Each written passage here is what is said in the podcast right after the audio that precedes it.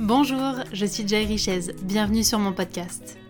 Ici, je parlerai sans détour de sujets qui m'animent et me motivent pour nous inviter à réfléchir et évoluer vers une vie plus libre et plus saine.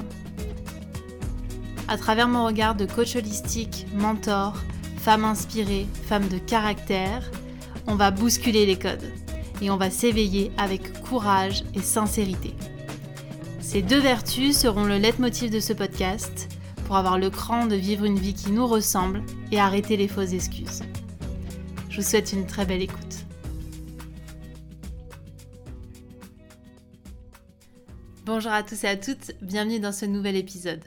Aujourd'hui j'ai le plaisir de vous accueillir en solo pour vous parler d'un sujet qui me tient particulièrement à cœur et qui pourrait vous faire écho si vous êtes dans la même dynamique que moi. Je vais parler de sortir de sa matrice. Alors je le dis avec un ton un petit peu mystérieux, parce que moi, cette notion de matrice, elle me fait penser à Matrix. Est-ce qu'on prend la pilule bleue ou est-ce qu'on prend la pilule rouge? Et j'ai l'impression que pendant des années, voire des décennies, j'ai pris la pilule bleue. Alors pour rappel, la pilule bleue, c'est celle qui nous permet de rester dans la réalité qui est fabriquée par la matrice et aujourd'hui qu'on pourrait appeler qui est fabriqué par les médias mainstream, qui est fabriqué par notre entourage, qui finalement est fabriqué par quelqu'un d'autre que nous-mêmes. Et la pilule rouge, c'est celle qui permet de se déconnecter de la matrice et de se reconnecter au monde réel. Et quand on se reconnecte à ce monde réel, c'est pas toujours agréable parce qu'on se rend compte que on n'est pas autant protégé que ce qu'on pourrait l'être dans la matrice, donc dans ce qui est finalement fabriqué, inventé ou en tout cas propulsé pour nous faire croire des choses. Alors attention, je désamorce tout de suite les choses, je ne suis pas là pour faire un épisode polémique. Sommes-nous dans un monde totalement fake, totalement fabriqué avec de fausses informations, etc. Ce n'est pas du tout le propos. Le propos, c'est plutôt de dire qu'il y a toujours la possibilité de sortir de la matrice. Et c'est ça que je trouve le plus intéressant. C'est de considérer que nous sommes de fait dans une matrice par rapport aux gens que nous côtoyons, aux informations que nous écoutons, aux formations que nous avons, au travail que nous faisons, et que tout ça, ça constitue notre réalité. Et que nous pouvons à tout moment sortir de cette réalité pour voir ce qui se passe ailleurs et expérimenter de nouveaux codes, de nouvelles façons de faire et être confronté à de nouvelles visions du monde.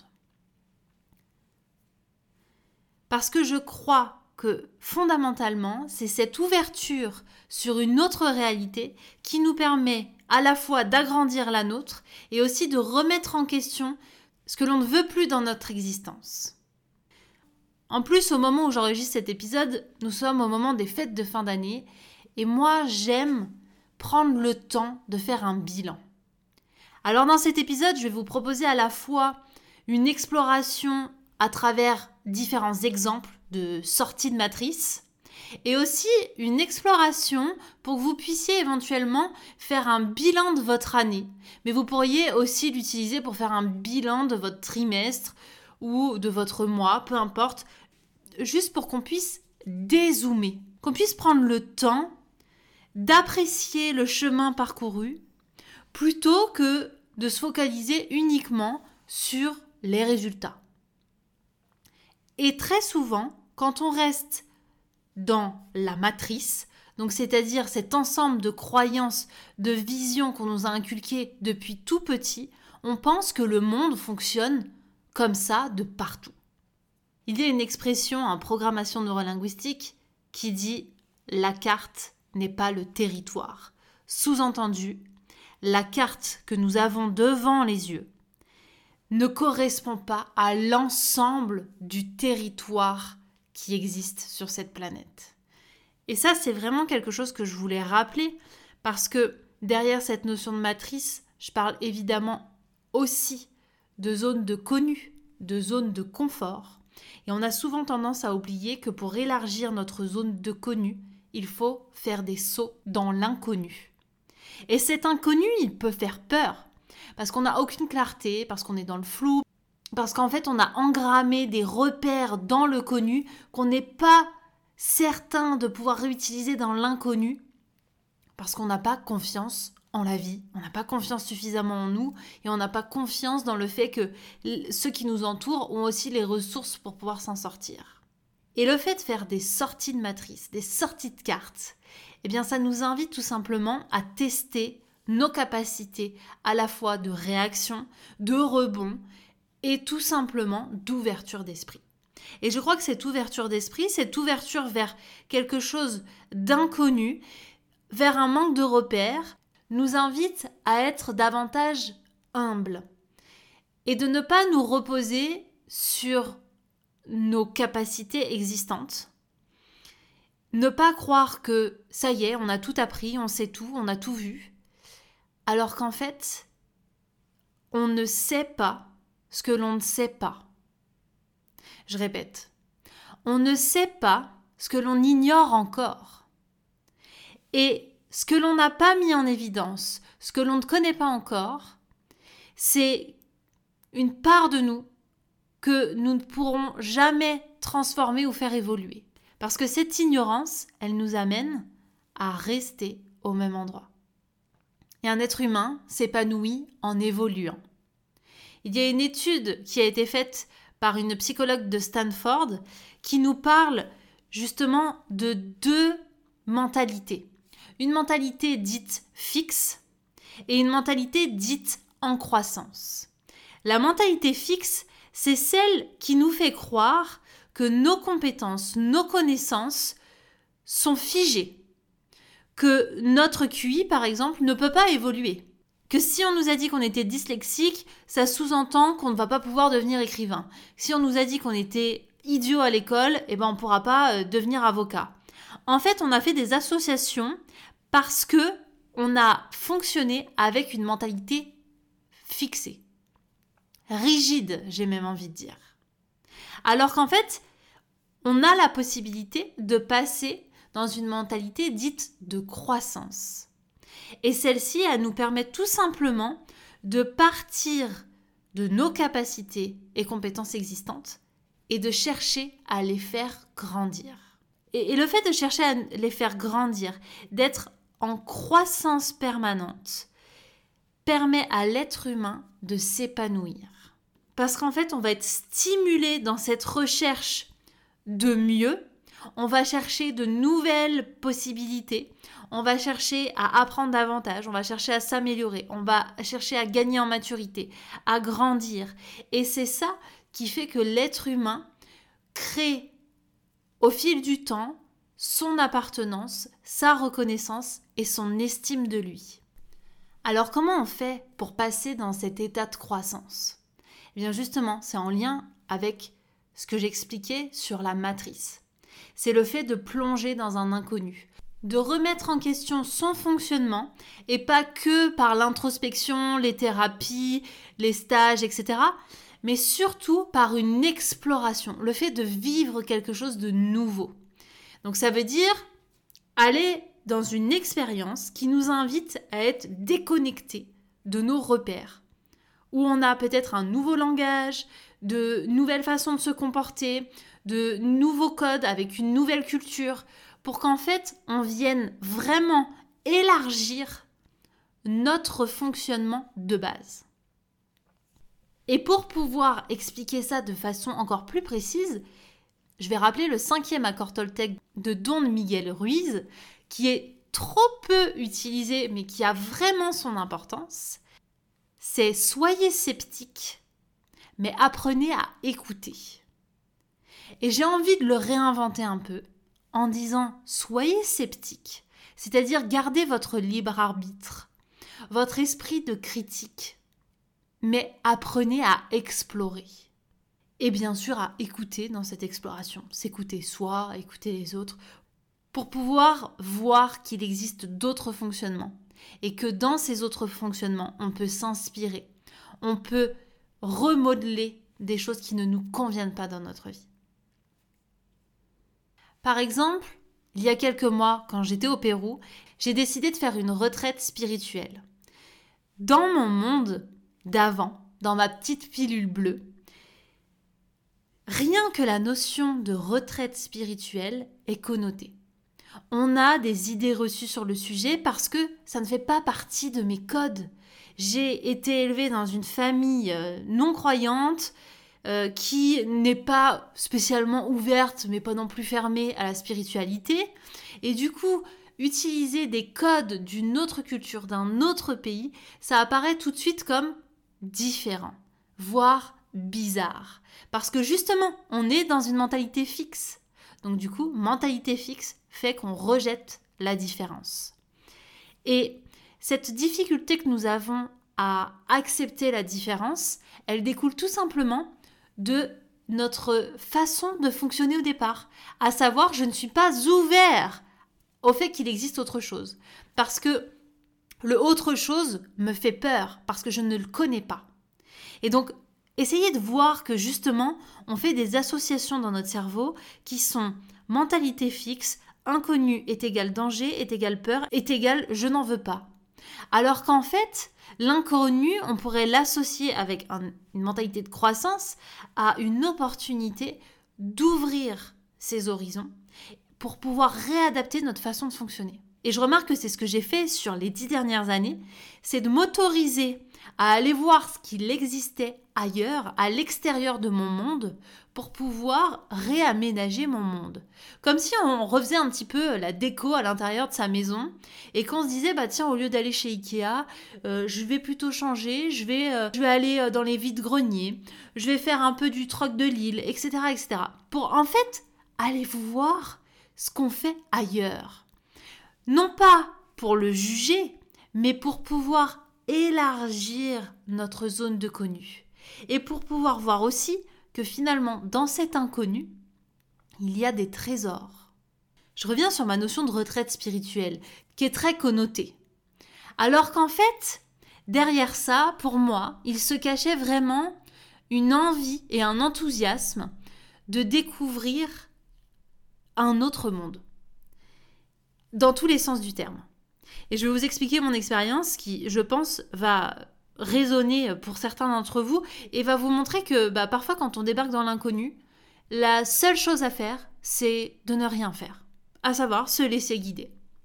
Donc en fait, cette retraite, elle m'avait été recommandée par une amie qui euh, l'avait faite euh, quelques années auparavant. Et hum, elle m'avait un petit peu expliqué comment ça allait se passer, donc je connaissais les codes, je savais exactement quel type de cérémonie je choisissais et comment ça allait se passer. Par contre, j'avais peu de détails sur la logistique et moi j'aime bien être très organisée et là j'avoue que je me suis dit laisse faire, tu verras bien. Au moment où j'avais rendez-vous avec la personne, j'attends une heure devant le lieu, personne ne vient et comme je n'avais pas de connexion, c'était assez compliqué. Et puis finalement, J'arrive à trouver le Wi-Fi quelque part et là elle me dit je vous envoie un taxi.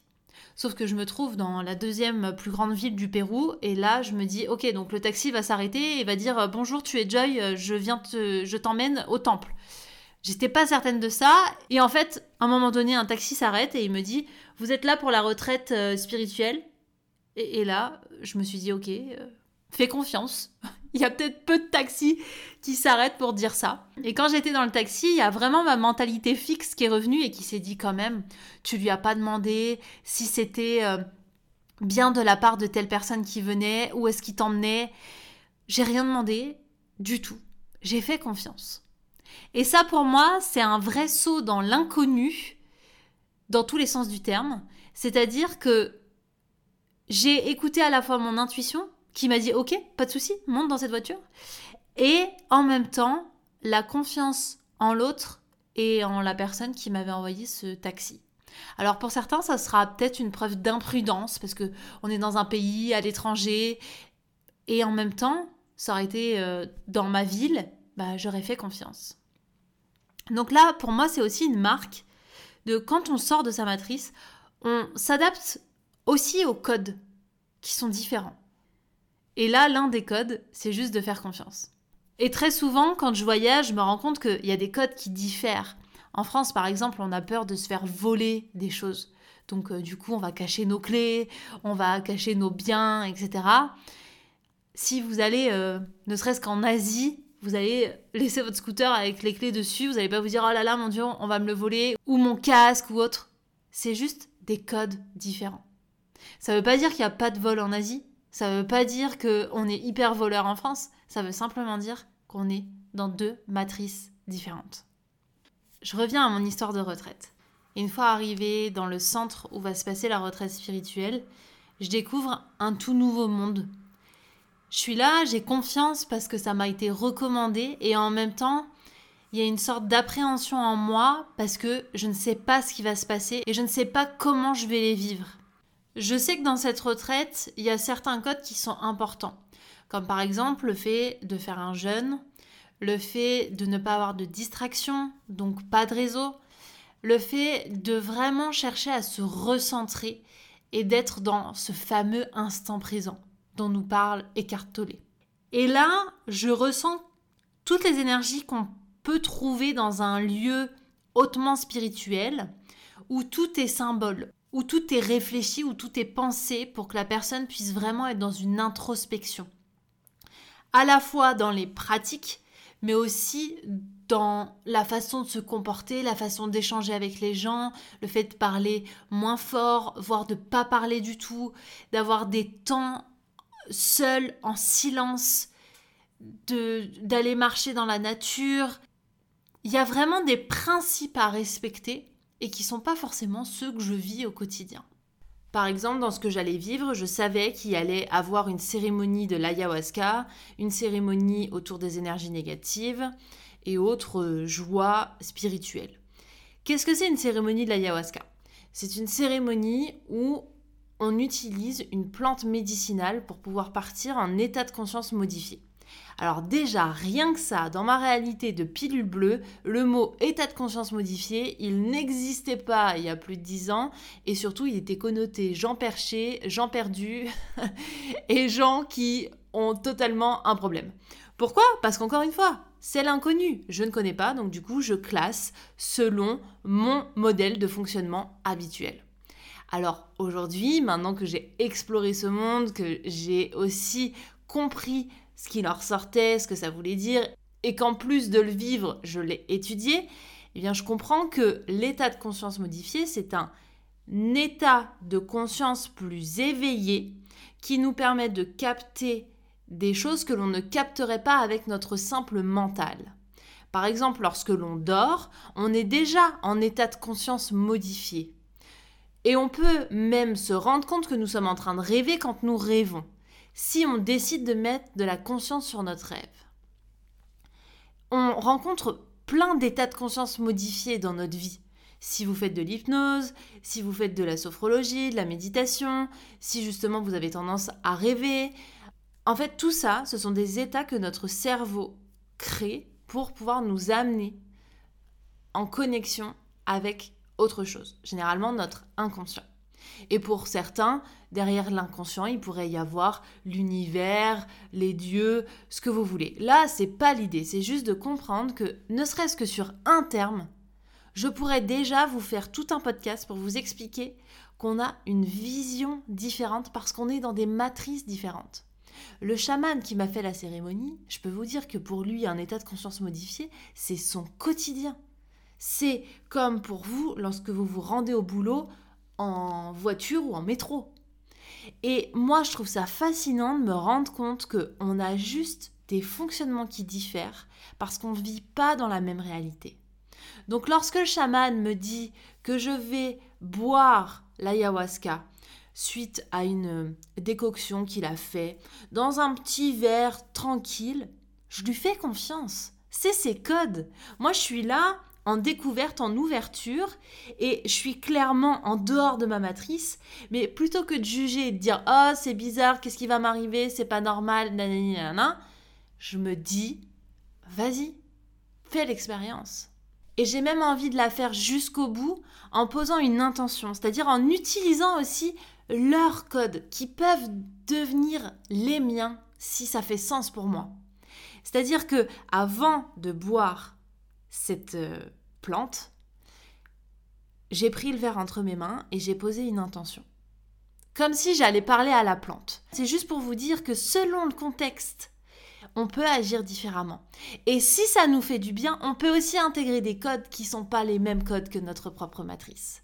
Et moi personnellement, le fait d'agir avec intentionnalité, le fait de dire quelque chose pour pouvoir générer des conséquences qui me conviennent, ça a plus de sens que de faire les choses sans conscience. Donc là, je me retrouve avec mon verre entre les mains à dire à la plante, s'il te plaît, ayahuasca, sois douce et puissante avec moi. Et si j'avais deux mots pour retranscrire cette cérémonie, ça serait doux et puissant. Et ce qu'il faut savoir dans cette cérémonie de l'ayahuasca, c'est que le principe, c'est de se purger, de se nettoyer comme on pourrait le faire avec un lavement, comme on pourrait le faire avec une cure. Là, l'idée, c'est que cette plante-là, qui est une liane de la jungle amazonienne, va agir sur tous les corps subtils à l'intérieur de nous qui ont besoin d'être nettoyés et elle va littéralement sortir tout ce qui doit sortir. Généralement, c'est en vomissant. Et donc, vous savez enfin en tout cas je savais, que cette cérémonie, j'allais la passer principalement à vomir. Et dans ma matrice, moi, de base, on fait pas ce genre de choses. On se dit pas, tiens, je vais aller passer un moment pendant 5 heures à vomir. Parce que vomir, c'est connoté comme désagréable, je suis malade et euh, j'ai pas envie de le vivre. Alors que là, pour la première fois de ma vie, et je vous le dis vraiment avec toute ma sincérité, j'ai adoré vomir parce que c'était dans un contexte différent, parce que mes ressentis étaient différents, et parce qu'en fait, je savais ce que c'était en train de me procurer. Et donc, du coup, le fait de sortir des choses de mon corps, c'était comme un, cadeau que je me faisais à moi-même. J'ai même eu la chance dans cette expérience de le vivre en solo, en tête à tête avec le guérisseur, ce qui m'a permis d'apporter une dimension plus humaine à ce que je vivais, puisqu'après j'ai pu échanger avec lui sur son quotidien, sur comment c'est d'être un chaman au Pérou en fait. Parce que je ne connais pas sa réalité, je ne sais pas concrètement comment vit un chaman, parce que ma réalité, elle est biaisée, elle est transformée par ce qu'on a voulu m'inculquer, par les croyances qu'on a voulu coller sur certains termes, sur certains concepts. Moi, il y a quelques années, un chaman, euh, c'était un gars qui faisait euh, du autour d'un feu, et c'est tout. Franchement, c'est hyper réducteur et pas du tout représentatif de la vraie vie. Là, le fait de pouvoir vivre une expérience avec lui, concrètement, où j'ai ressenti qu'il n'y avait pas besoin de mots pour qu'il puisse interagir avec moi, où il n'y avait pas besoin qu'il me touche, il n'y avait pas besoin que je le comprenne, qu'on parle la même langue. En fait, on avait juste besoin d'être présent à ce qu'on faisait, tous les deux, et on se comprenait. Et pourtant, j'ai toujours mon petit juge à l'intérieur de moi qui se permet de me rappeler quelle est ma réalité, dans quelle matrice je grandis, en me disant mais t'es sûr que c'est pas dangereux? Est-ce que c'est pas une drogue que tu viens de prendre? Est-ce que t'es vraiment consciente? Est-ce que t'arrives encore à bouger tes membres? En fait, c'est comme s'il y avait deux parties de moi qui interagissait en même temps mon mental avec mon petit juge qui me rappelle toutes les choses pour lesquelles je suis conditionnée pour voir si je suis vraiment bien en contact avec euh, la réalité et en même temps une autre part de moi qui a envie d'expérimenter en plein et qui a envie de s'ouvrir et qui a envie de lâcher prise avec toutes ces injonctions que je peux avoir sur le sujet. Là en l'occurrence c'était concernant la cérémonie de l'ayahuasca mais de façon plus large ça pourrait être sur la culture du Pérou, la culture euh, médicinale. Parce que ce qui a été fascinant, c'est de voir que l'on pouvait communiquer ensemble sans se parler. Et que par exemple, dès qu'ils se mettaient à chanter des mantras, je vomissais davantage. Et ça, c'est quelque chose que je peux vous expliquer avec des mots. Mais tant que vous ne l'avez pas vécu, vous, ne pouvez pas vraiment comprendre euh, ce qui se passe. Je pourrais vous dire autant de fois que je veux que, en fait, on est toujours conscient, mais on est dans un état d'éveil qui est totalement différent avec celui de la réalité, que vous pourriez toujours croire que, ouais, en fait, la nana, elle était stone, elle a fumé et euh, voilà, elle a fait sa petite expérience de junkie. Je suis pas là pour vous convaincre. Je suis là tout simplement pour nous rappeler que nos croyances, nos conditionnements sont extrêmement forts. Et que si on s'invite pas, si on s'autorise pas à vivre des choses nouvelles, on va toujours avoir peur de l'inconnu. Et on va toujours avoir ce petit juge qui va se manifester, et très souvent de façon très très forte. Parce que on a tendance à stigmatiser, à juger, à critiquer, et que c'est aussi une façon de se défendre et de conserver notre territoire et notre pseudo-confort. De par cette expérience, je voulais juste nous rappeler qu'on va chacun vivre des choses différentes, mais que ça doit s'intégrer dans une envie de mieux être sur le long terme. Je m'explique. Trop souvent, je rencontre des personnes que j'accompagne ou que je rencontre qui sont dans une recherche effrénée de plus, de mieux, de découverte, de gavage de moments de plaisir, de moments de nouveauté. Et les cérémonies d'ayahuasca peuvent en faire partie. Je le sais parce qu'il y a un vrai business autour de ça, que ce soit dans le monde ou en France. Sauf que si on est dans une logique de mieux-être sur le long terme, on a compris que ce genre de cérémonie, c'était déjà un, pas à prendre à la légère, et deux, pas à faire dans un cadre funky, juste pour expérimenter. En fait, c'est comme faire des jeûnes, c'est comme avoir une alimentation saine, c'est comme rentrer dans, un, dans une introspection ou une thérapie. Vous n'y allez pas le dimanche matin au lever du lit parce que vous n'avez rien d'autre à faire. Non, vous êtes dans une démarche où vous êtes pleinement engagé et où vous êtes prêt à aller à la rencontre de cet inconnu. Si par contre vous êtes dans une démarche plutôt de fuite et pour pouvoir remplir un vide que vous n'acceptez pas de, vivre en plein. Il faut mettre plein de moments nouveaux, plein de nouvelles rencontres, plein d'alcool, plein de sucre, plein de drogue. Et eh bien ça change totalement la dynamique. C'est pour ça que je vous parlais d'intentionnalité au début. Et pour moi, les sorties de matrice doivent se faire avec des intentions d'évolution, pas des intentions de remplissage de vide juste parce que j'arrive pas à combler mon ego, à le gérer et parce que je suis dans cette spirale de conscience en bas et que j'arrive pas à grimper au fur et à mesure. Je vous renvoie à l'épisode où je parle justement des différents niveaux de conscience pour que vous compreniez davantage ce que je suis en train de dire. L'idée, c'est vraiment de percevoir les choses sous un angle de la découverte pour pouvoir rentrer dans cette mentalité de croissance.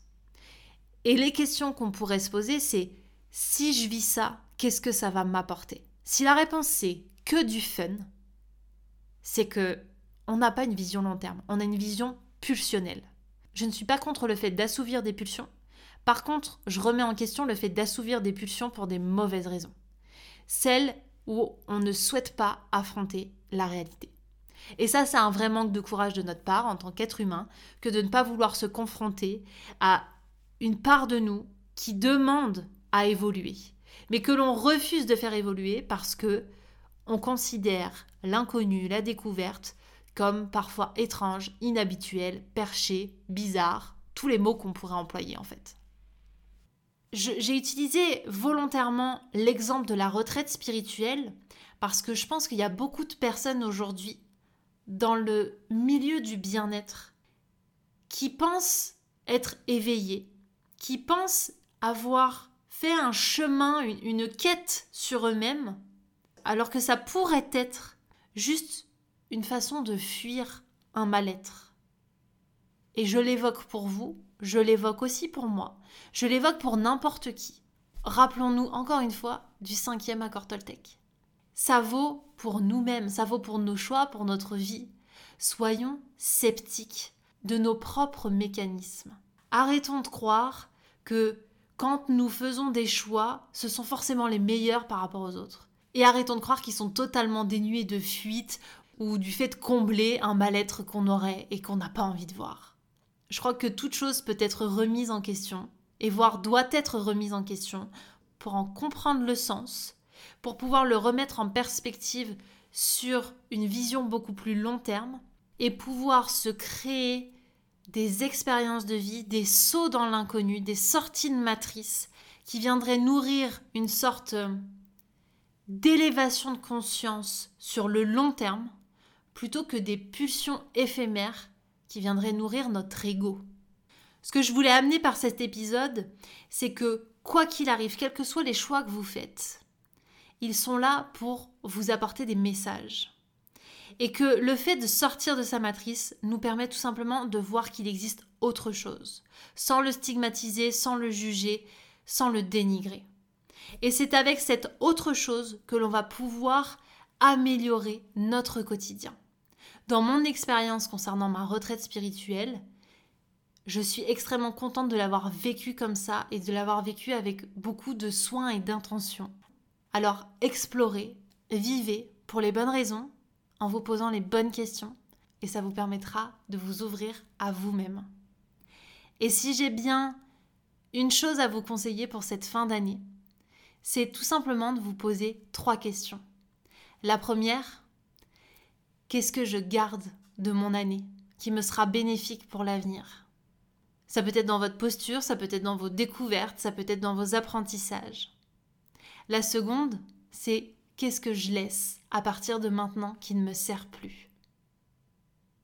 Et la dernière, et non des moindres, c'est qu'est-ce que j'ai envie de vivre qui me permet de me rapprocher de la version de moi qui m'inspire.